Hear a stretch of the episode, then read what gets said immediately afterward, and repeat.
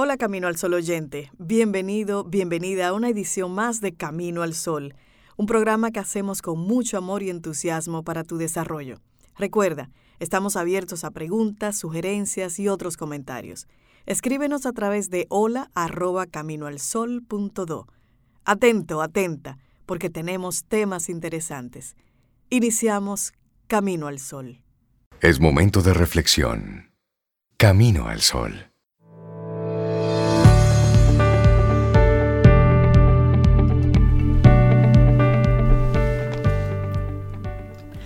Todo lo que se hace por amor se hace más allá del bien y del mal.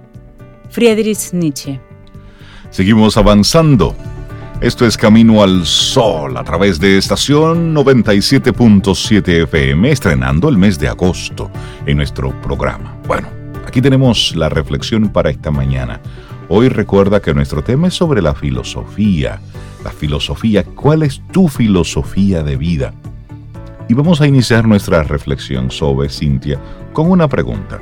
¿Cómo puede la filosofía ayudarnos a ser felices? Hmm, buena pregunta, ¿cómo puede? Bueno, y el célebre filósofo francés Jean-Paul Sartre dijo una vez que felicidad no es hacer lo que uno quiere, sino querer lo que uno hace. ¡Wow! Así es. eso. Y para entender el sentido de esta frase y llevarla a buen término, la filosofía es una herramienta excelente. A lo largo de nuestra reflexión vamos a acercar a la filosofía para ser más felices desde tres puntos de vista muy diferentes. Por un lado, vamos a conocer al filósofo Manuel Calvo, por otro al gurú Chris Garner y finalmente nos vamos a acercar a la figura del entrañable Sam Burns. Bueno, comenzamos con este apasionante viaje por el mundo de la filosofía, acercándonos a la figura del escritor que mencionaba sobre Manuel Calvo. En sus obras de divulgación, este gran autor cuestiona todo cuanto creemos tener claro, tratando de encontrar la respuesta personal a nuestras eternas preguntas. Calvo hace que el lector se cuestione su propia forma de socializar, acompañando a cada persona en un viaje hacia la pérdida de todo tipo de miedos, desde Dios hasta la muerte o la propia vida. Un largo caminar por las sendas de la libertad para llegar hasta ser dignos, orgullosos y conscientes de la realidad que nos rodea. La felicidad es interior, no exterior, por lo tanto no depende de lo que tenemos, sino de lo que somos. Esta es una frase de Henry Van Dyke que hemos compartido anteriormente aquí en Camino al Sol y que apoya esta idea. Para Manuel Calvo, los seres humanos tenemos una importancia vital en el orden del universo. Por ello es necesario tomar conciencia de nuestro propio poder.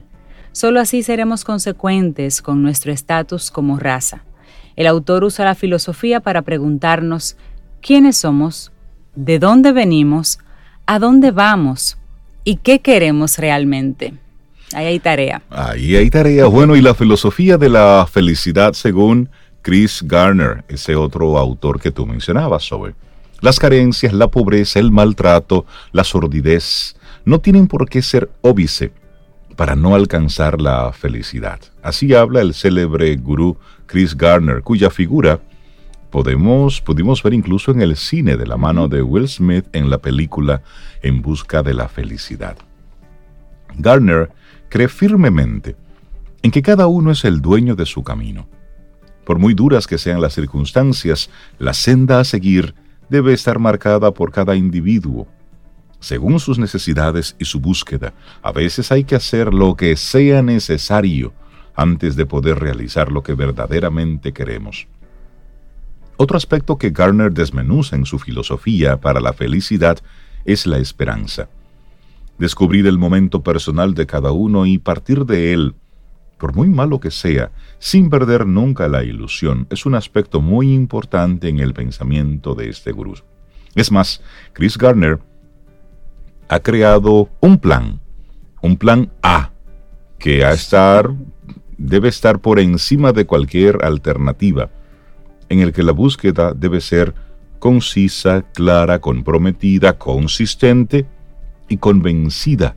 Es necesaria una gran resolución, fuerza de voluntad y hay que buscarlas en el interior de cada uno. Me gusta ese planteamiento que hace Chris Garner. Me encanta a mí también. Bueno, este viaje lo finalizamos eh, por, la, por la filosofía para ser feliz, visitando el entrañable caso de Sam Burns un joven que sufrió de progeria. Esta es una enfermedad que provoca envejecimiento prematuro y que acabó con su vida con solo 18 años, pero no sin antes dejarnos un rico, rico y maravilloso legado. Sam Burns jamás perdió el poco tiempo que estuvo a nuestro lado, lamentándose de sus circunstancias. Él fue consciente de las condiciones en que tuvo que vivir, pero en lugar de encontrar traumas y obstáculos, localizó oportunidades para transformar su realidad. Otro de los puntos fuertes que encontró Burns en la vida fue la gente. Si te rodeas de personas que te aman, de personas que cuidan de ti, tu interior saca al exterior toda su luz y brillantez. Qué hermoso, ¿eh? La malsana competencia solo trae falta de ética y desesperación. Y Sam Burns en un film creyente de la actividad, es un, era un firme creyente de la actividad. Mantenerse siempre en movimiento, sin dejar de avanzar un solo segundo, mirando hacia adelante con optimismo para llevar los sueños a verlos hechos realidad. Fue otra de las premisas de, esta, de este prematuro filósofo que debió vivir rápido por su terrible afección. Me encanta también. Qué pena, este qué pena el caso la afección como tal, pero qué rica su vida. Bueno, y hoy día estos tres testimonios que mencionamos em, sobre el uso de la filosofía, de hecho, para ser más feliz, deben redundar con fuerza en nuestra mente. No es necesario haber leído más que nadie o ser más instruido o más intelectual que nadie. Simplemente hemos de pensar y usar las enseñanzas de tantos y maravillosos pensadores que nos ha dado el mundo para adaptarlos a nuestras necesidades particulares y ver la realidad con más optimismo. Esta fue nuestra reflexión en esta mañana aquí en Camino al Sol. ¿Cómo puede la filosofía ayudarnos a ser felices? Esta es una reflexión escrita por Pedro González Núñez y te la compartimos. Pero voy a insistir en esa pregunta hoy para ti, amigo o amiga Camino al Sol oyente. ¿Cuál es tu filosofía de vida? ¿Cuáles son aquellas cosas que rigen tu camino? ¿En base a qué tú tomas decisiones? ¿En base a qué eh, tú te apoyas y das ese paso una Mira, una filosofía de vida, un ejemplo para los caminos del oyente, para que vayan construyendo la suya, es hacer el bien sin mirar a quién. Hacer lo correcto porque es lo correcto. Ahí van dos. tú, pones ahí, ¿cuál es tu filosofía? ¿Qué te rige? Exactamente, ¿qué me rige? Seguimos avanzando, esto es Camino al Sol. Vida. Música. Noticia. Entretenimiento. Camino al Sol.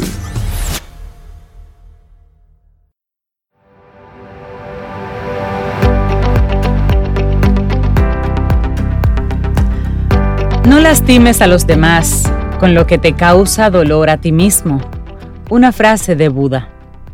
Nosotros continuamos aquí en este Camino al Sol dándole temprano los buenos días, la bienvenida a César Cordero de Del Carnegie Dominicana. César, buen día, ¿cómo estás? Muy buenos días, con mucho ánimo, entusiasmo, eh, arrancando un nuevo mes, agosto. Te tocan los estrenos. Sí, me encantan los estrenos y aquí en Camino al Sol eso es como de cada mes. De verdad que un, un privilegio y siguiendo, o sea, creciendo muchísimo, compartir hoy de verdad algo que, que nos apasiona y es el tema de llevar ese mensaje que puede impactar la actitud, el resultado y la vida de, de muchas personas. Yo en el fin de semana estuve un poco entretenido. Miren, lo voy a mostrar acá, por verdad, sabemos que ya tenemos. Con mi libro de cabecera, que es Maestría en Liderazgo. Es un libro de verdad que lo recomiendo, no porque sea de Del Carnegie, sino por el contenido, porque es como un refresh. Es como cuando usted va a la nevera y dice, ¿qué me puedo comer aquí? Que, ¿verdad? Como así, para entretener. Así como sustancioso, así. Exactamente. Y tú como que encuentras algo. Yo, yo por lo menos trato siempre de tener dos cosas en la nevera que cuando yo como que estoy así medio, la, si la encuentro ahí me alegró el día. Una es, no se sorprendan, dulce de tomate. Ah, es rico el dulce de tomate. Muy rico, sí. Yo hago unos dulces de tomate, entonces los guardo ahí, pero como es para yo sorprenderme yo mismo, a mí se me olvidan dos, ¡ay! El dulcito. Y la otra que me la hace mi esposa, que es conserva de mango. Ah, pero... Eso debe ser delicioso. Esas dos cosas a mí me alegran el día, pero en cualquier momento. Así que tenemos que encontrar esas cosas. Y este libro, que es el tema que vamos a hablar hoy, tiene técnicas, consejos, herramientas, como que cuando tú la ves, dices, wow, eso aplica ahora, lo puedo retomar. Y uno de los temas es el éxito. ¿Cómo podemos valorar el éxito en nuestras vidas? Independientemente de si estamos enfrentando una situación de crisis o no. Porque bien es sabido que, y lo hablamos aquí hace unas semanas, eh, cuando estábamos en ese punto crítico en medio de la cuarentena, de que o vemos las oportunidades o vemos solamente que hay una crisis. ¿Se acuerdan que hablábamos de eso y de, de, cómo los orientales eh, trabajan y enfocan ese sentido? Pues Del Carnegie hace ya más de 100 años desarrolló lo que él llamó el triángulo necesario para el éxito. Y es un triángulo equilátero, donde sus tres lados son iguales, solo que el éxito lo ponemos arriba. Y luego hacia abajo vamos creando desde la base ese camino para llegar a él. Entonces, cuando hablamos de éxito hoy, como muchos otros temas, ¿qué creen ustedes? Se ha desviado de su naturaleza. Porque si consideramos el éxito, Reinaldo, yo sé que tú me pudieras dar una respuesta, o Sobeida, o Cintia, ¿cómo vemos el éxito hoy? Cuéntenme. ¿Cómo no, nos lo venden, mejor dicho? Porque yo sé que ustedes me pudieran dar la respuesta correcta directamente. pero ¿cómo nos lo venden? Esa es la pregunta. Sí, nos venden ahora mismo el éxito como ese reconocimiento. El que tiene más likes, el que tiene más seguidores, el, que, tiene. El que tiene el que tiene el cuerpo más fit. Exactamente. Exactamente. Que tiene el, carro más eh, nuevo, más ostentoso, eso es éxito. Exactamente. Entonces, fíjense que ustedes han, orientado exactamente al que tiene, tiene, tiene, tiene, y se ha olvidado el, el, que, es, ah, o, lo, que, o lo que hace. Y me gustaría, sí, porque hemos hablado de éxito eh, basándonos en cierto nivel económico, ah. pero éxito en otros niveles económicos es tener el tenis más caro. Exacto. Sí, pero sigue siendo... sea por tener ese, el celular más nuevo y el más costoso. Entonces el éxito, tú sabes, el tener es dependiendo de los niveles, pero siempre enfocado al tener. Al tener, porque nos han vendido un aspiracional que va permeando las clases. Exacto. Y, hemos visto, por ejemplo, eh, yo lo, he visto que me llegan esos memes y esas eh, imágenes, tal como menciona Sobeida, de Zuckerberg viste una franelita y al lado ponen a una persona de un sector, no por decir eh, clase social, que tú lo ves con 20 mil marcas encima. Entonces, la, ropa de él no tiene una marca distintiva, pero el que tiene ese aspiracional busca una gorra que tenga un nombre, una camiseta que tenga un nombre, unos tenis o un calzado de tal o cual marca, porque es ese aspiracional que nos han vendido de que éxito es tener. Entonces, Carnegie hace ya 100 años orientaba a un éxito distinto. Es un éxito orientado al logro personal. ¿Cuáles son tus metas? ¿Cuáles son tus expectativas? ¿Cuáles son tus sueños? Y en función de esos sueños, entonces tú seguir una serie de pasos, trabajar en ti, relacionarte con los demás para poder lograrlo. Entonces, hay que cambiar ese concepto de que éxito es solamente tener, alcanzar, ¿Por qué? Porque vemos muchas personas que dentro de esa sombrilla de éxito, fama, dinero y poder, se suicidan. Entonces, ¿dónde estaba su valoración del éxito? Eh, no valoran lo que tienen y terminan en la ruina. Entonces, vamos a reorientar ese éxito en función de este triángulo.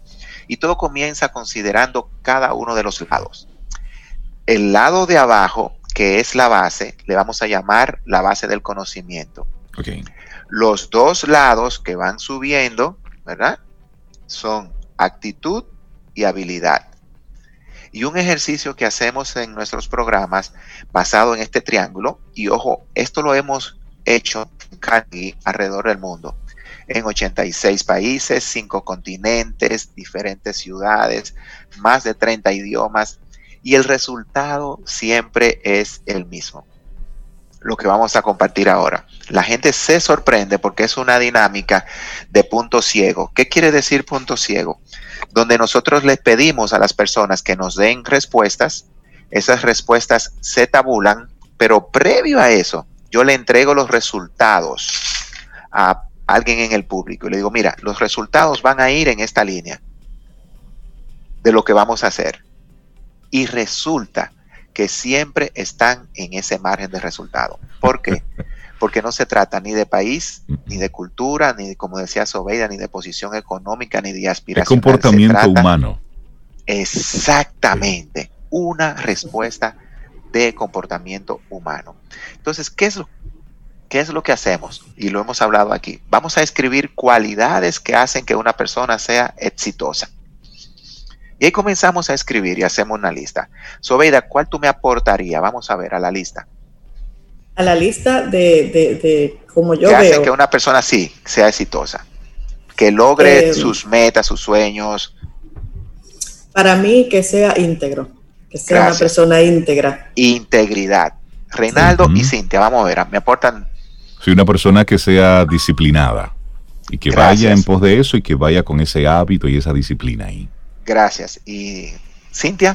Y tiene que haber un propósito definido, un propósito claro. Si no, ¿a dónde vamos?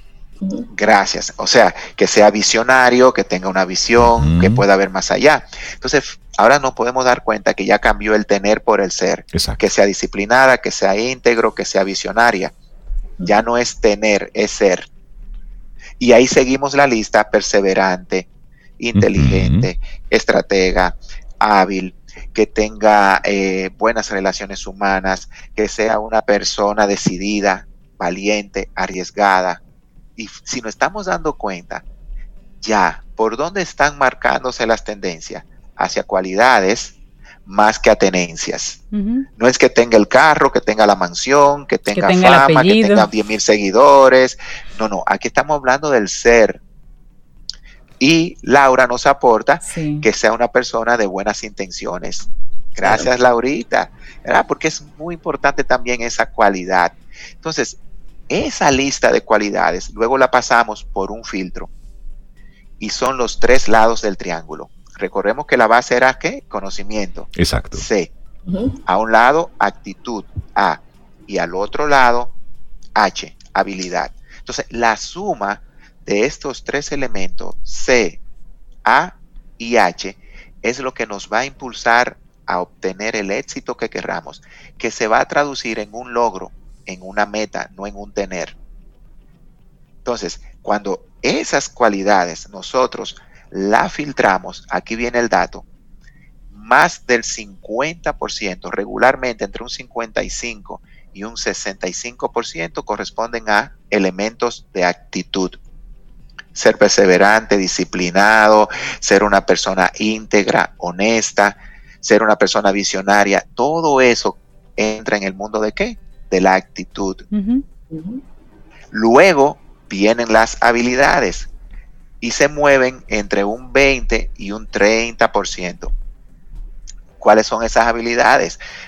una persona que es hábil, que sabe tomar decisiones, que es inteligente socialmente hablando, una persona que desarrolla habilidades de organización, una persona que organiza, eh, tiene habilidades de saber priorizar. De comunicación, de planificación. Exactamente, ahí entran. Y, hábil César en el, en el sentido que dice Laurita, de buena gente y buena Hábil de buen corazón. Sí. Esa palabra es tricky. Eh, sí, porque se puede usar esa habilidad de manera. Hay, hay, una película basada en la, en la vida real que me encanta, la, la, sugerimos, aunque no sea jueves, se llama eh, Atrápame si puede. con ah, dos muy buenos actores reconocidos. es con Tom Hanks, y, el, DiCaprio. Leonardo, DiCaprio. Y, está basada en la vida real. Y esa habilidad que él tenía, que por muchos años la usó a modo de delinquir, luego fue utilizada y hasta el momento de la película, la persona en vida real se convirtió en un asesor importantísimo para el FBI para detectar en temas de falsificación y fraude. Sí. Exactamente. Entonces, qué bueno ese punto porque podemos reorientar, ¿verdad? Las habilidades hacia lo negativo, hacia lo positivo. Entonces, de último, ¿qué teníamos? La base del triángulo es la C, conocimiento. No es que no sea importante, es la base del triángulo, pero no es lo que te da el éxito. Y ahí entran entonces las competencias, vamos a llamarlo así, técnicas. Ahí entra tu conocimiento en computadoras, tu conocimiento en ingeniería, en arquitectura, en la carrera o profesión que sea de tu vocación. Pero cuántas personas vemos, ¿verdad? De cada profesión y cuántas son realmente exitosas. El detalle está en la actitud y en la habilidad. Así es. Entonces, ¿qué necesitamos? Tener un conocimiento base, desarrollar la actitud correcta y luego practicarla hasta que se convierta en una habilidad. Y si eso... Ese es el triángulo del éxito. Y me parece interesante que tú lo muestres así, porque ¿a cuánta gente conocemos que es muy, muy ducha en algo? Es decir, conoce muy bien la, eh, lo que sería la parte dura de un conocimiento, ok, pero en sus habilidades personales es cero. Bueno. Sí. Entonces, o también lo, lo, hemos visto en, los, en, las universidades, por ejemplo, a quien no le tocó un profesor que sabía mucho, mucho, muchísimo, pero tenía nada de habilidades de didáctica. Exactamente. Entonces, él sabe mucho, pero no sabe enseñar. Sobeda se ríe porque yo creo que nos ha pasado a todos. Y son recordados esos profesores porque nos dan dolores de cabeza. O, o, en la empresa, tú tienes a ese, a ese colaborador que sabe mucho, pero como no tiene las habilidades personales, no puede ocupar una posición de, liderazgo, de gerencia, porque no puede trabajar con gente. Exactamente. Entonces, este principio básico que nos presenta Del Carnegie nos mueve a que veamos el éxito y que podemos ser exitosos en todo lo que nosotros emprendamos, aún en medio de dificultades, en medio de una pandemia, en medio de crisis, en medio de una cuarentena. ¿Saben la cantidad de personas que en este momento, y ahí voy a, a ir dando los tips y los puntos que nos nos van a ayudar a desarrollar esa actitud triunfadora. ¿Saben la cantidad de personas que en este momento han sabido decidir con autonomía hacer algo diferente? Sí, quitándose la presión del qué dirán. Si yo tengo un talento de hacer postres y yo tengo una cuenta de Instagram y tengo seguidores y tengo personas que les gustan los postres, ¿qué te limita el tú no comenzar a vender tus postres? ¿Saben qué? el miedo al que dirán, el miedo a la presión social, no es que yo tengo un estatus, no es que yo tengo una posición, no es que yo, yo, yo tengo un trabajo, una imagen. No, es que esto va en paralelo. Entonces, si quitamos esas presiones y nos orientamos a valorar cuáles son esas capacidades, esas, esas cosas que tenemos en nosotros, entonces vamos a desarrollar lo que se llama una actitud triunfadora de frente al éxito, sin importar el tema crisis, pandemia, recesión económica, cuarentena. Entonces, les voy a compartir algunos tips de lo que nos deja el libro Maestría en Liderazgo. Bien, y yo le voy a compartir incluso el link porque pueden eh, bajar resúmenes a través de nuestra página. Se lo voy a compartir para que Laurita lo ponga en la página de Camino al Sol y ahí puedan bajar eh, parte de estos puntos. Número uno, piensa racionalmente en grande. ¿Y por qué la palabrita racionalmente en grande? Porque no se trata de fijarnos sueños que sabemos que en este momento se nos van a hacer muy cuesta arriba, no. Sueña racionalmente en, en grande. Ten claro lo que quieres, ve tras ello con autonomía, con seguridad y rétate hasta cierto punto. Ahora, yo no me puedo poner en este momento que porque yo corro mucho, ¿verdad? Voy a decidir, eh, me voy a poner como sueño ganar el próximo maratón en el primer lugar. Claro, y hay que tener cuidado con esa ambición desmedida. Exactamente. Es decir, cuánto también es suficiente. Así es. Así es. Entonces, punto número dos, ver los errores como oportunidad de aprendizaje. En el libro Me encanta, habla de muchos líderes eh, reconocidos incluso eh, mundialmente que fijan el error como un punto de partida. Y yo sé, Reinaldo, que hace ya, el tiempo pasa, creo que un año, dos años, tú mismo fuiste parte de un movimiento aquí en Dominicana donde un grupo de jóvenes emprendedores reúne a personas para que hablen de sus errores. Exacto. Y tú, yo sé que tú fuiste invitado a uno de esos encuentros. Sí. Eh, ¿Lo recuerda? Sí, sí, lo recuerdo muy bien. Porque, ¿Y de qué tú hablabas ese día? Ah, de los errores, de los desaciertos, pero luego del aprendizaje a propósito de ese desacierto. Exactamente, porque no es ver el error como un, un haraikiri, ay, ya, eso me lindo. No, no, no, es verlo como la oportunidad de aprendizaje y seguir adelante. Número tres, dejar el egoísmo a un lado y estar dispuesto a colaborar. Oye esto, para lograr el éxito no es todo hacia mí, todo hacia mí, no.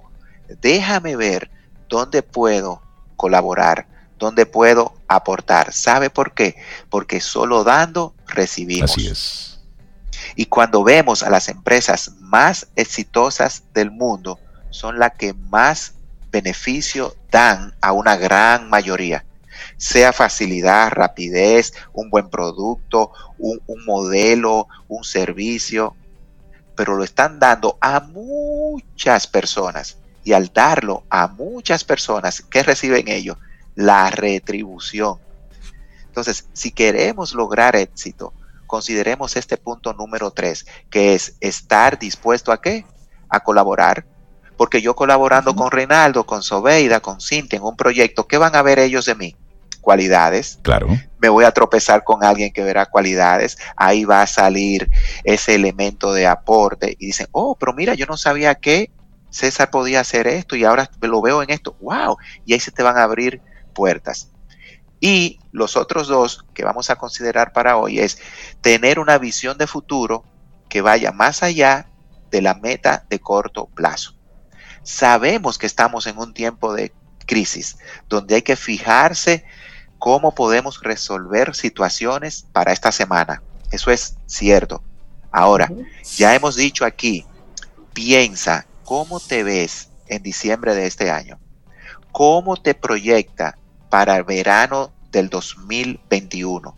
¿Qué cosas para lo que pudiera ser una trascendencia personal, familiar, profesional tú quieres proyectar para el 2022 y 2023. A eso nos referimos cuando hablamos de crear una vida con base a un continuo crecimiento. El corto plazo es importante, sí, porque debemos de salir de la situación que tenemos al frente. Pero si no tenemos una visión de futuro proyectada, ¿saben que vamos a estar? Apagando fuego y sin querer vamos a caer en la trampa de lo urgente y lo importante. Esto hay que hacerlo hoy, esto hay que hacerlo hoy y no veremos más allá. Hay que ir proyectando la vida. César, interesantísima esta conversación que tú nos has estado planteando y tenemos la, última línea de pensamiento Mira, es para hoy. Mantente firme y flexible. Como el bambú. Ya, pero ya me lo quitaron. Entonces, flexible para impedir que lo firme se vuelva rígido. Sí. Y firme para impedir que lo flexible se vuelva débil. Y ahí está el bambú, que sabe moverse con el viento, sabe resistir las grandes tempestades. Y que cuando vienen esas brisas muy, muy, muy fuertes, ¿saben qué es lo que se le cae al bambú? Todas las hojas secas o débiles. y se queda con sus fortalezas. Así que vamos a lograr el éxito a través de poner en práctica esto que hemos compartido hoy. Buenísimo. César Cordero de Del Carnegie Dominicana. Vamos a recordar el número de teléfono de Del Carnegie y también la página web. Así es, el número es el 809-732-4804. 732-4804. Y solamente usted tiene, mire, que escribir en Google. Yo lo voy a decir en español para que ustedes vean qué divertido se escucha. Dale carne. G-I-E. Porque cuando yo digo Del Carnegie, la gente se queda, ¿del qué? No, dale, carne, G-I-E. Porque es un nombre en inglés que a veces se complica, ¿verdad? Del Carnegie. Usted lo busca y le van a salir todas estas orientaciones. Para agosto, Reinaldo, tenemos el último programa de verano este 11 de agosto. De verdad que ha sido una revolución poder llevar estos conceptos a jóvenes con nuestro programa de liderazgo para jóvenes. Y el de adultos se inicia este miércoles. O sea que si este miércoles usted quiere estar en contacto con nosotros y ver una sesión demostrativa, llámenos, escríbanos 732-4804 y asegure que usted puede ser una persona de éxito, más allá de lo que nos venden. Buenísimo, César, que tengas una muy buena semana, que tengas un lunes espectacular. abrazo, y ya sabemos, a seguir juntos, como el bambú. Como, como lo diría Reinaldo? Como el bambú. Como el bambú. Señores, miren, por más que uno intente llegar a ese tono tan auténtico de Reinaldo, Dime, Sobeida, no, no, no cada quien nace con claro, su cada quien Y ahí está esa cualidad tan única, de verdad que es un privilegio. No podemos imitar a Rey porque nos va a salir mal. Mejor usar nuestra propia voz. Exactamente. Gracias, César. Un abrazo. Ten un buen día, un buen despertar. Hola. Esto es Camino al Sol. Camino al Sol.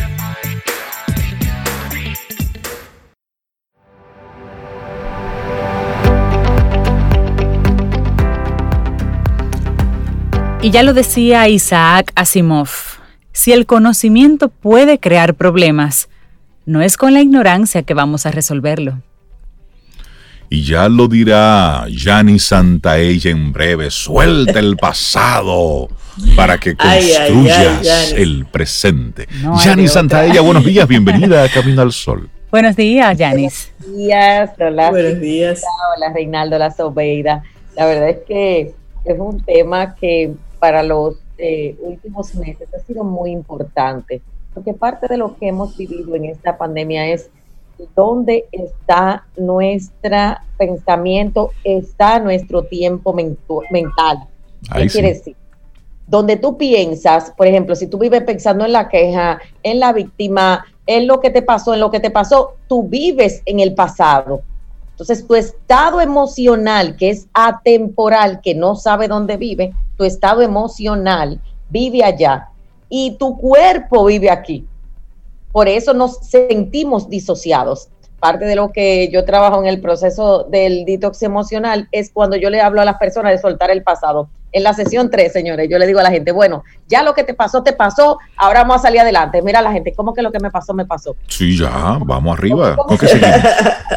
Señores, sí, yo tengo, yo, yo eh, eh, entre grupos tengo 700 y ya voy para la tercera vención, ahora el 18, y mira los grupos, mira la gente, todo online, mira la gente, ¿cómo que hay que soltar el pasado? Sigo, sí, ya, se acabó. Janice. mira, te abusaron, fue duro, todo esto, pero si tú le sigues dando el poder a eso, al divorcio que te pasó, hay muchas personas que hoy no tienen el trabajo de su vida, señores, y lo voy a trabajar por área, porque no han decidido perdonar un jefe que los maltrató. Tengo un jefe maltratante y sigo ahí. Tú estás en el pasado.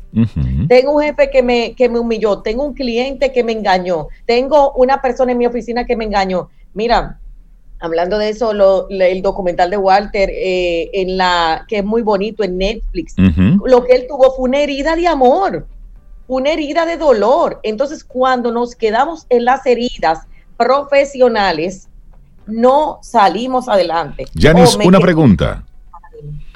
¿Por qué nos gusta acomodarnos en el sufrimiento y en el pasado? Es como si fuera una especie de colchón muy cómodo y la gente se pasa y habla, pero, tú, pero todo, especialista. Se levantó iluminado hoy, me encanta esa pregunta. Mira, la mejor pregunta y gracias por eso. Mira, hay algo que se llama la cuna emocional. Mm. La cuna emocional, la zona de comodidad es una zona de poder porque la zona de comodidad te da la seguridad y el poder de la pertenencia de tu niñez. Cuando no tenemos recursos, y lo prometo, Laura, anote ahí, eh, trabajar la diferencia entre la visualización del niño y del adulto. Cuando nosotros no tenemos recursos para resolver, estamos desde el niño. Cuando tú tengas un matrimonio, tú estás peleando todo el tiempo, tú estás en el niño. Entonces, cuando tú estás en la zona de comodidad, tú estás en el niño esperando virtualmente a tu papá y a tu mamá. Yo viví en la virtualidad de la víctima. Hay que todo era sacrificio, todo es difícil, todo. No, no, no, Reinaldo, no, Cintia, no Sobeida. Mira, yo tengo un muchacho que voy a echar para adelante. Yo voy a aprovechar esta plataforma digital y yo tengo un compromiso tan grande con la gente que yo no me puedo poner a dar grito. Y mira que he estado retada al igual que todo el mundo, con enfermos cerca de mí, con retos emocionales, retos de todo tipo, financieros de todo tipo. Pero donde no hay recursos es cuando nos acomodamos y es más fácil. Porque cuando tú le dices a una gente, yo he tenido en Academia de los Sueños, que es también digital, yo entraba una persona hace dos o tres semanas porque la persona yo eh, eh, me levanta la mano y yo la puedo hacer eh, una consulta en vivo totalmente una experiencia en vivo. Y fue muy interesante porque ella tenía tanto miedo, pero ella no podía salirse de su miedo. Porque ese proceso de salirse de su miedo es personal. ¿Y qué pasa? Su hijo era que la, apoyaba, su ex marido, entonces voy con la otra cosa, y parte de sus padres. Entonces, si ella sale de ahí, ella pierde esas tres personas en su mente. Ajá. ¿Por qué? Espérate. Y ella va a tener mucha carga, mucha responsabilidad. Esto es muy difícil. Eso es lo que piensa su niña pequeña con una mujer de un cuerpo de 42 años. Espérate. Donde un adolescente tiene que sobreasumir a una mamá con condiciones que no son necesariamente enfermedades patológicas, sino que son enfermedades conductuales y patológicas creadas a través de un comportamiento. Porque cuando todos los días tú estás mal, te va a dar te, te da migraña por un tema de control, te da dolor de estómago, te vas enfermando. De todo le da uno. De todo. Entonces, el proceso de, de, de eso es muy doloroso para el sistema alrededor, pero la persona que está ahí adentro tiene una razón primordial de estar en el pasado. Y eso es la gran pregunta de hoy. ¿Cuál es el beneficio de estar ahí? No ser responsable, no tenerte que lanzar, no tener que fallar. Tengo la atención. ¿Mm? Tengo la atención de todos. Chacha, eso es un protagonismo. No hay cosa más protagonista de, una novela mexicana. Y ese lloro, y ese lloro ahí. Señores, la víctima es una cosa. Señores, estar en la víctima es bueno porque es que tu culpa a otro.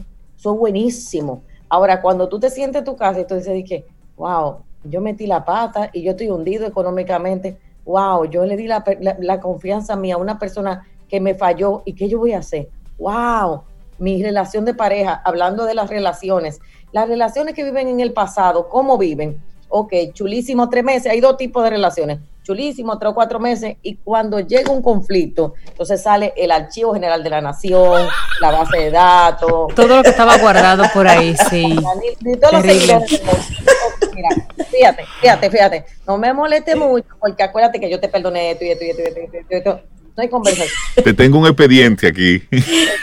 Archivado ahí. Entonces, del otro lado, tú dices, bueno, dejemos eso así qué tipo de conversación y qué pasa. Entonces la relación va creando un cráter, la relación va tapando una situación que no se resuelve porque pasan 7 y 10 años donde una de las personas dice, déjame bajar la guardia para mantener la paz.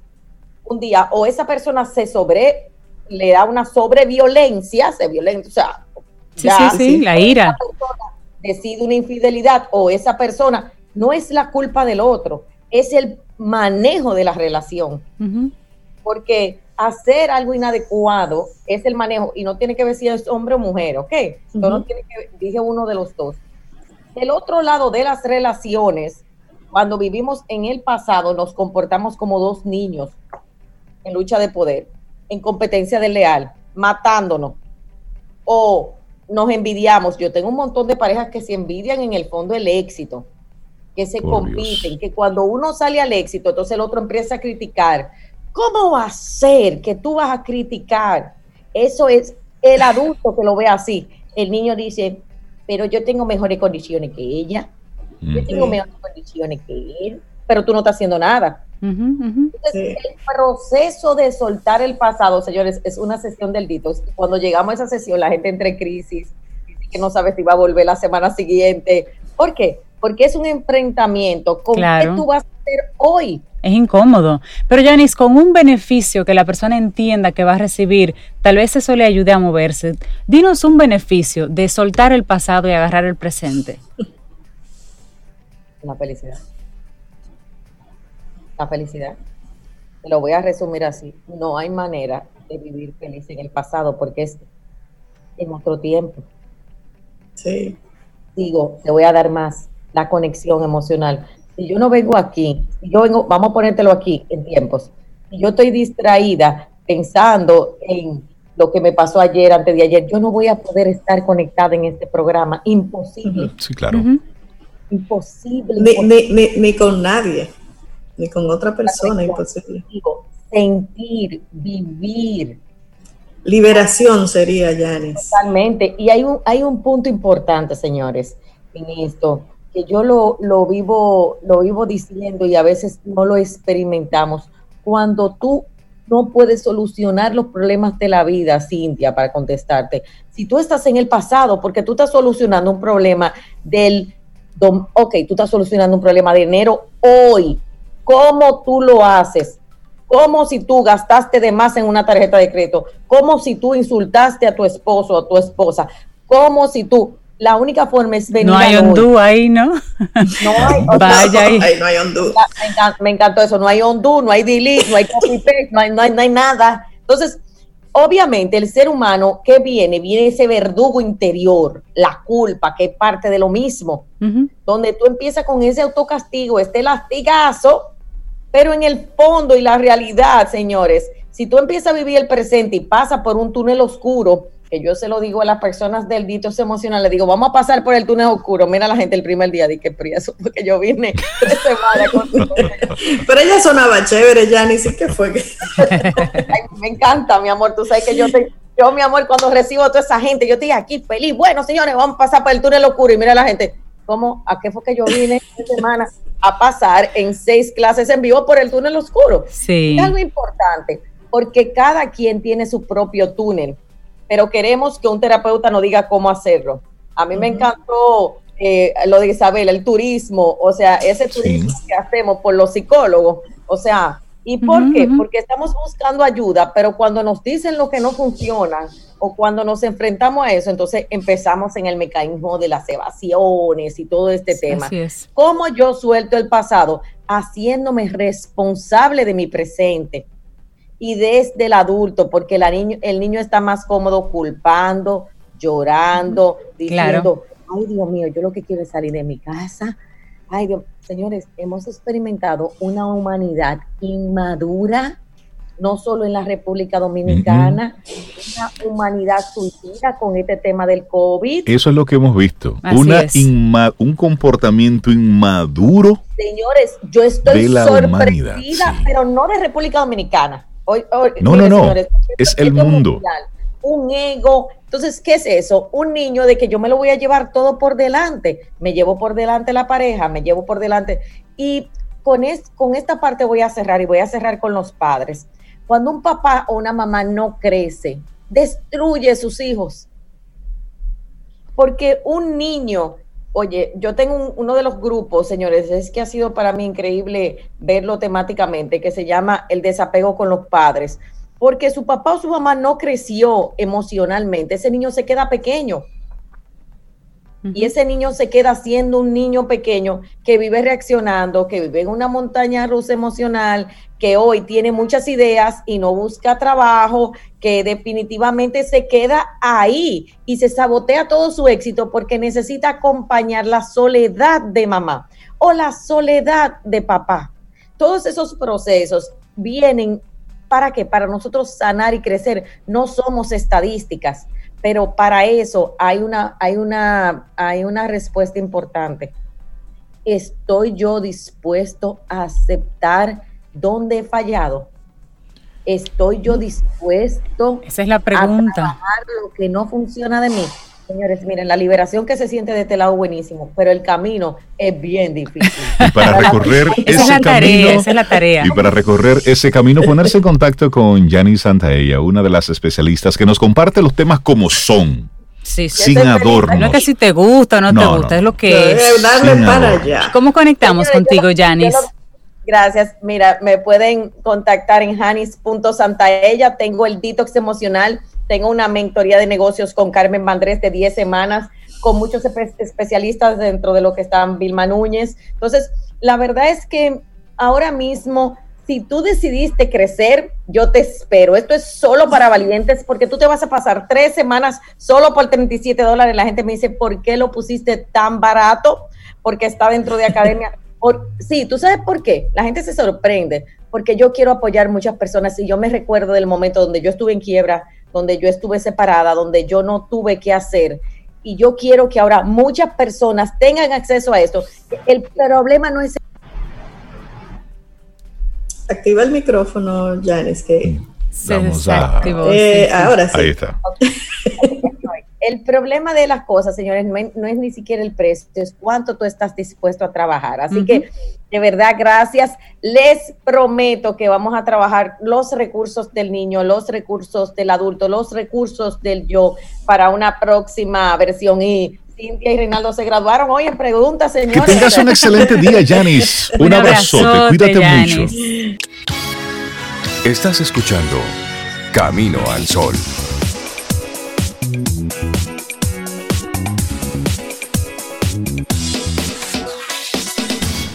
Camino al Sol Radio se convierte luego de las 9 de la mañana para que te acompañe todo el día. Ahí Así está. es. Bueno, y darle los buenos días, la bienvenida al abogado de Camino al Sol. Ay, ay, ay. Piénselo bien antes de involucrarse judicialmente con Camino al Sol, porque se puede encontrar de frente con nuestro abogado, Paulino Duarte, de Duarte Tejada. Buenos días, bienvenido a Camino al Sol. ¿Cómo estás? Rey, buenos días, buenos días. Encantadísimo de verlo a ustedes con ese look, esa, lo fresco que lucen. Caramba, qué bien. Nosotros bien, ¿eh? estamos en casa, ¿eh? Acomodando la Claro, pandemia. estamos cuidándonos y desde marzo nosotros Así estamos es. haciendo Camino al Sol desde casa y vamos a seguir así mientras esto continúe. Así es. Porque ese es el llamado. Qué mala noticia para mi pueblo, Nagua. ¿Viste la noticia de, Bueno. de que de 90 pruebas, de 100 De pruebas, 90 salieron? 190. Sí, así es. esos son Wow. números, esos son números que horripila y meten miedo. Hace unos días escuchábamos al doctor Cruz Jiminián decir que de 100 pruebas que él había hecho, 75 habían salido positivas. Entonces, esta noticia que tú dices que nos compartes hoy, que de 190, significa que esto ha ido en un franco aumento. Totalmente. Y eso fue lo que se le han hecho. E- ese- la gente no usa, no sé, la gente cree que es mentira, que realmente el COVID no ataca a la gente, que en la medianoche que ataca. Exacto. Y es muy Sí, sí, sí, sí. Sí, da muchísima pena. Mira, la directora del Hospital de San Francisco de Macorís, la directora del hospital falleció por Wow. COVID. Bueno, no es un relajo, es una doctora. Sin, cortar- sin cortarle tiempo al programa para que entremos en materia, yo me estoy preparando, estoy aquí por ustedes, pero voy a dar un pésame porque murió una señora de COVID en agua, la madre de un compañero mío que desde la primaria hasta la universidad y luego en la oficina, nos hicimos abogados los dos, Wow. hemos compartido junto a la familia Grullón y precisamente una vez termine con ustedes me voy para Nagua con todo el blindaje para darle el pésame porque fue tan introspectiva la muerte.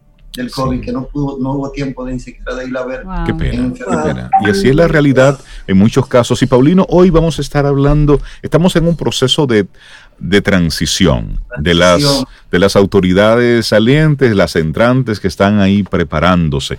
Y hay una gran pregunta para los servidores públicos, porque ya lo vemos, cuando hay un cambio de gobierno, Así es. Como hay una especie de aplanadora, que se van los que estaban y viene la... Lo, que, estaban esperando. Se crea mucha incertidumbre. Y, es importante resaltar, Rey, Cintia, que esta inquietud se fue a propósito de, de una... Eh, que nos planteó un camino solo oyente.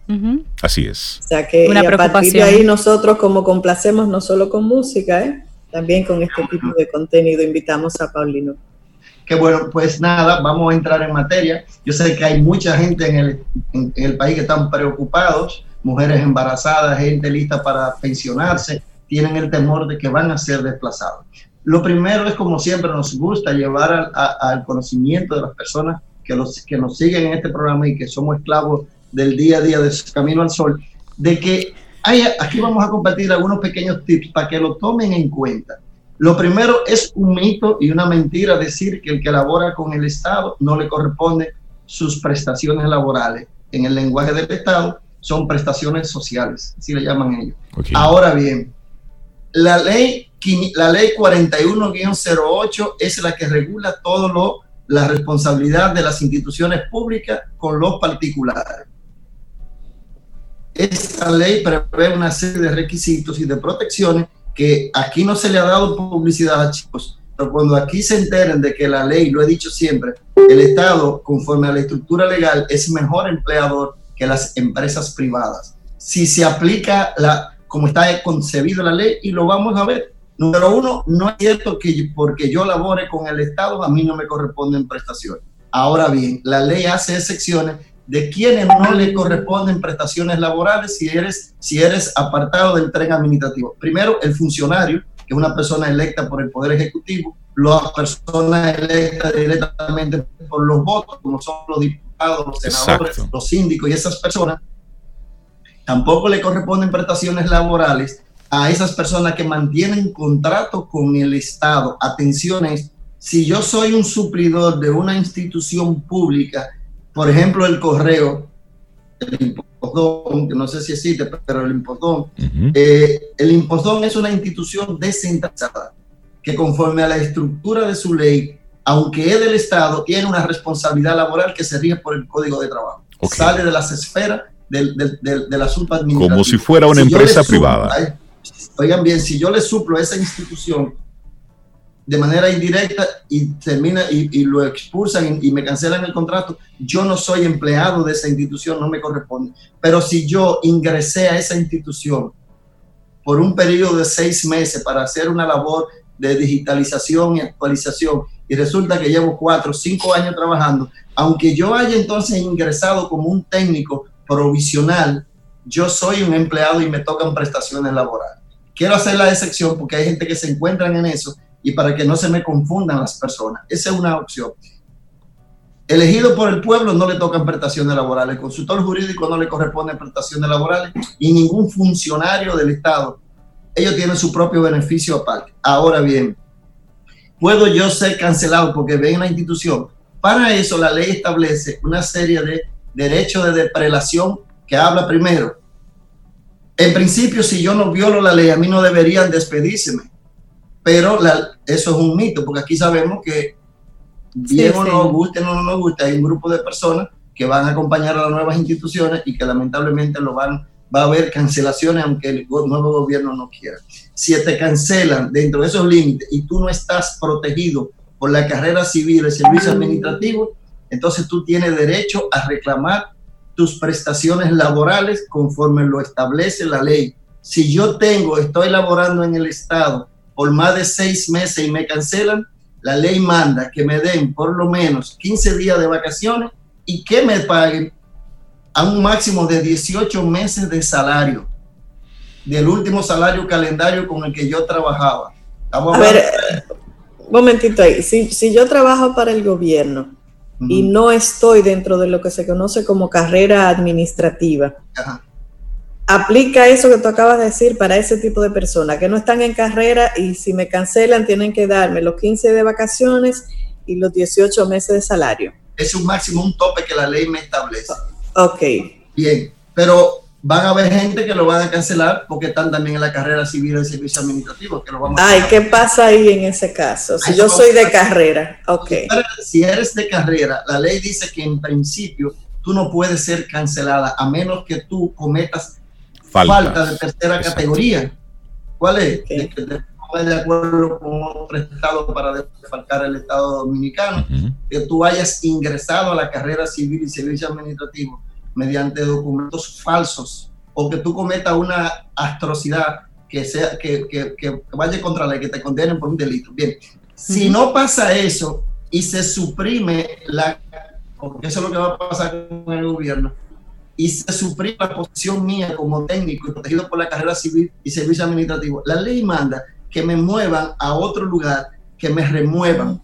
Pero lo que se crea esa remoción, en lo que se me ubica, no deben cancelarme. Pueden, oigan bien, no deben, pueden cancelar. Ok, me pueden cancelar, pero no deben. Sí, precisamente reforzando eso que tú decías. Y, ahí aplica si, si no encuentran, digamos, una posición donde reubicarme y me tienen que cancelar, tienen que pagarme eh, prestaciones o como le llamaste ahorita. Ah, bien, a eso voy. Si me si, si la, no, no escuché a Rey, parece que se cortó lo último que Rey dijo. Sí. Rey, no te Sí, pero respóndele la, la, la, pregunta a Sobeida, que es muy interesante. Los derechos son los mismos para las partes. Lo único que el que está en la carrera civil y servicio administrativo está protegido de que no me pueden cancelar sin llorar, como dice. Porque si a mí me apartan de mi institución como encargado de protegido por la carrera civil y servicio administrativo y no hay donde reubicarme, la ley manda que si yo no estoy para pensión, o sea, pudiera yo estar para pensión, la ley manda que me den mi pensión, sino que me reconozcan todas mis prestaciones laborales conforme al calendario. La ley establece que después de un contrato de, de 5 a 10 años, me corresponden 25 días de vacaciones laborables. 25 días no son calendarios, laborables. Si tengo más de 15 años, va a corresponder 30 días de vacaciones con una opción a que yo tenga y pueda acumular hasta dos años de vacaciones sin tomarla. Mm. En el sector eh, privado, las vacaciones son obligatorias y se vencen al año. En el sector público no se vencen al año, sino cada dos años. Entonces, si a mí me cancelan y, hay donde reubicarme, pero no me quieren reubicar, atención a esto, entonces la ley dispone de un procedimiento especial que se llama un recurso de revisión, el que se, y eso es para todo el mundo, igual que un empleado de, eh, de categoría simple, como se llama, aún no protegido por la carrera civil y servicio administrativo, si me cancelan sin motivo, sin razón, y el puesto está ahí, yo tengo el derecho a solicitar que el que me canceló, mi jefe inmediato, me revise esa decisión. Porque la ley manda que es obligatorio y que tiene que motivarla. Dos, si esa persona no, dime. Sí. que tenemos una, sí, una, preguntita. una pregunta de un camino al solo oyente que está muy, muy relacionada, que dice, eh, pregúntele al abogado, eso a usted, don Paulino, si alguien está en un puesto por decreto del presidente saliente, les, le, toca prestaciones. La persona tiene más de ocho años en ese puesto. Bien, por decreto. Si esa persona no es el encargado de esa, no es el director general de esa zona, si esa persona lo que es un subdirector, si esa persona lo que es un, un empleado dentro del rango de tercera categoría que no tiene a su cargo una dirección de personal y que, y que me nombran y si me voy tienen que traer otro, le corresponden prestaciones laborales solo al procurador, eh, ni al procurador general de la República, ni al consultor jurídico, ni a los ministros, ni a los diputados, ni a los senadores le corresponden prestaciones laborales. Si soy un consultor jurídico nombrado por decreto como abogado, me corresponde. Si esa persona no tiene a la cabeza un cargo y él es el que decide, porque me designaron director general de pasaporte, ahí no me corresponde porque yo tengo una categoría de un funcionario. Exactamente. Si, ese amigo solo oyente está en esa situación y no tiene esa categoría de, de, que él es el jefe de su departamento, entonces le corresponden sus prestaciones laborales. Otra pregunta, Paulino. Otra preguntita. ¿Esto aplica, las cancelaciones también aplican como en el sector privado, que si la persona hay una mujer embarazada no se puede cancelar, si la persona está de vacaciones o de licencia por el buena pregunta. Número uno, eso digo. Si tú eres un empleado de categoría simple y no está protegido por la carrera civil y servicio administrativo y me cancelan, yo tengo derecho a, usar, a hacer uso de los, de, las, de los 12 recursos que dice la ley. Primero, no deben ser canceladas las mujeres embarazadas la ley lo prohíbe. La ley prohíbe que salvo que usted no haya cometido una falta muy grave, repito, de tercera categoría, que haya cometido robo, que haya atentado contra la vida de, un compañero, que haya sido condenado irrefragablemente, usted no, si está embarazada, no debe ser removida. Si te cancelan, puedes hacer un recurso de revisión. Si te rechazan esa revisión, entonces haz un recurso de de reconsideración. El recurso de revisión lo debe hacer el jefe tuyo inmediato. El recurso de reconsideración lo debe hacer ya el jefe de ese encargado del departamento. Y si no me responden en el recurso de revisión, no cancelan, si el recurso de, de reconsideración no me lo acogen y confirman en la revisión, me queda el superior jerárquico. ¿Qué es el superior jerárquico? Un recurso que yo llevo ante el ministro Suponte que yo trabajo en registro de marca de fábrica y me cancelaron estando embarazada. Entonces yo recurro y el jefe me dice, no, te quedaste fuera. Entonces yo recurro a esa decisión ante el director de, de, de, la de, la institución que sea. el director jefe de todo, y él la confirma. Entonces yo tengo otro derecho a irme donde el ministro de Industria y Comercio, que es el jefe de ellos dos. Si el ministro no responde y no me da esa decisión, entonces yo recurro a los tribunales, al tribunal contencioso administrativo, para que anule ese despido, me repongan, me paguen todos los salarios ido y yo vuelva a mi labor. Esos mismos pasos que acabo de decir, se agotan cuando abusivamente soy empleado y estoy protegido por la carrera civil y el servicio administrativo. ¿Por qué se habla de la protección a la carrera civil y servicio administrativo? Bueno, porque se entiende que son personas que han cumplido con un currículo por oposición, han llenado los requisitos, han durado un año en prueba, a ver si es verdad que reúnen los, los conceptos técnicos y son personas que se presumen que la institución lo necesita porque son parte del desarrollo y de los grandes proyectos que tienen las empresas, para que no vayan a pensar que, que se me da ese título porque yo, entre comillas, aunque lo hace, estoy pegado políticamente. Estuve caravaneando mucho. Porque estuve caravaneando mucho, porque yo sudé mucho en campaña y pegué muchos afiches. Compañerito se fajó muy duro. Ponerlo ahí. Paulino, ¿y esos recursos que tú mencionas, qué tan costosos son o qué tan largos son esos procesos que una persona se mueva a hacerlos o simplemente diga, mira, tú sabes que yo dejo eso así y busco trabajo en otro sitio? Eh, déjeme decirle algo, eh, cuando ustedes me llamaron para este programa, ya yo tenía montado para el sábado 15 un, un workshop que se llama, agárrate rey, se llama la responsabilidad laboral del Estado como empleador, que va a ser el 15 para que los abogados y esas personas se, se estrenen y el, a la calle el 16 salgan a comerse a todo el mundo. eh, mira, Paulino, hay, hay, una serie de, de, inquietudes de nuestros caminos solo oyentes que, que, queremos aprovecharte. Mira, hay una persona que quiere saber si el empleador tiene la opción, como explicaste, de cancelar o reubicar, pero tú no quieres que te reubiquen. ¿Puede el empleador reubicarte como quiera?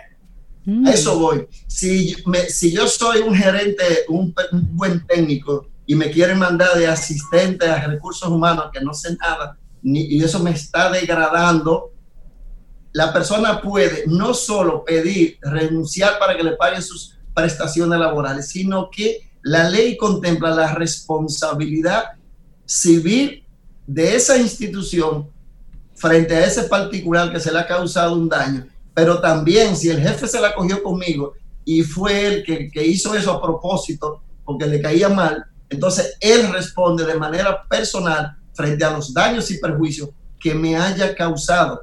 Señores, la ley 41-08 y la ley 2 203, 217-13 son leyes bellísimas. Tenemos leyes que, esas leyes son tan importantes que cohiben a esos funcionarios, pero la gente no la conoce. La gente no sabe todos los derechos que le da la ley 41-08. La gente no sabe que legalmente hablando, el Estado es mejor empleador que las empresas privadas. Primero, nada más trabajan de 30 a 44 horas. Segundo, si se te enferma el cuñado tuyo y no tiene quien lo atienda, la ley dice que puede conseguir unas vacaciones pagadas. Oye, qué bello. El cuñado tuyo el cuñado. se enferma y no tiene quien lo atienda del COVID. Usted va y, lo puede. licencia médica y la ley manda que te la paguen. Si tú te vas a capacitar fuera y necesitas ocho meses, un año y, y va a hacer lo que va a aprender para la institución, la ley dice páguele esa licencia mientras se capacita. Lógicamente, se entiende que tú vas a venir a rendirle fruto a la institución. Exacto. Eso Exacto. No, eso no lo hace una institución privada. La ley manda que el que antes de que se hablara de que el marido, cuando le nace un hijo, tiene derecho a irse a descansar, a, a estar con su compañero, la ley lo contempla. La ley tiene una serie de beneficios y una serie de responsabilidades a cargo de los empleadores y directores que otra cosa, Rey, si yo estoy por si, si yo estoy en un punto de que tengo menos de las 360 cotizaciones que dice la ley, lo que me faltan son uno o dos años, a mí no se me puede cancelar, aunque yo sea un empleado de tercera categoría, aunque yo sea un empleado que, que llegué a la compañía y lo que tengo son dos años no va a tener dos años. Mira, Paulino, aquí tenemos el, chat de, Camino al Sol está reventando, literalmente hoy. Y, el tiempo. pero mira, mira, te vamos a hacer esta última y luego la gente que pueda conectar directamente contigo. Por esta es interesante. ¿Cómo se tramitarían esas prestaciones? ¿Por el Ministerio de Trabajo? ¿Cuál sería el proceso una vez te desvinculan del gobierno? Si yo trabajo en cualquier institución del Estado, hay una oficina principal que rige todos los departamentos de, de, eh, de relaciones humanas y donde se deben canalizar las prestaciones, es la ONAP. Es el ministerio, se llama MAP ahora, Ministerio de Oficinas Públicas, ¿qué se llama? De administración pública. Administración pública. La administración, pública. exacto. Y a eso voy. Si, oye bien, empleados que me escuchan, si te cancelan, si eres un empleado de un ayuntamiento y te cancelaron de voz, pero no te dieron la carta. Exige, exige que te den tu carta, porque con esa carta es la que tú tienes derecho o a, pedir reconsideración o a establecer el plazo, porque la ley te da 15 días, oye bien, 15 días a partir de que me desvinculan de la empresa. ¿Cómo yo sé que tengo 15 días cuando yo tengo esa carta en la mano? Aquí se estila mucho y sobre todo en los ayuntamientos que hacen una lista fulano, fulano, 150 no le toca trabajar y no le dan la carta. Ahí hay una situación peligrosa. No voy a decir que se haga, pero las personas que no se reportan al ministerio de la administración pública y dentro del presupuesto, esos cheques van a seguir saliendo, Rey. Ay, Dios mamacita. Mira, Paulino, revisa tu agenda para que hagamos otro, encuentro. Lo, lo, depositan electrónicamente. Amiga, Siguen depositándolo. Sí, amiga, está bien. Entonces, pidan su carta. Oiga, pidan su carta. Primero porque es una obligación. Si estás embarazada, no te quede callada. Dime, ok, me cancelaron. Deme mi carta. Paulino, vamos a tener, a tener que seguir esta conversación. Son muchas las preguntas que se nos quedan. La gente que esté interesada en participar de ese diplomado que tienes y los que quieran ponerse en contacto contigo para tu asesoría personal, ¿cómo conectan con, tu bufete de abogados? Finalizar decir, Rey, que no es caro hacer el procedimiento que decías. Eh, nosotros lo orientamos y, y no es un asunto que tienen que poner dinero porque la oficina de abogados, nosotros no cobramos dinero a los trabajadores, sino de lo que ellos cobran. O sea, si tú cobraste, nosotros cobramos. Bien, para ponerse en contacto con nosotros, me pueden escribir al WhatsApp 809-224-4141. 809-224-4141 o escríbanos a info arroba duarteitejada.com. Y si quieren hablar directamente con la muchacha, 809 274 8080 809-274-8080. Paulino Duarte, un abrazo en la distancia. Gracias, y Paulino. Vamos a seguir Cuídate conversando. en la carretera. Rey, Rey, Un gran abrazo. seguir. Vamos a agendar. Como al abogado, tú sabes. Vamos a agendar otra vez. Eso es, es como los artistas, esos aplausos. Vamos a agendar otra que visita. tengas- Gracias, Que tengas mucho, cuídese, excelente día. Bye bye. Cuídate, cuídate. Esperamos que todo este contenido haya sido de tu disfrute y aporte en general. Recuerda nuestras vías para mantenernos en comunicación. Hola arroba caminoalsol.do. Hasta una próxima edición.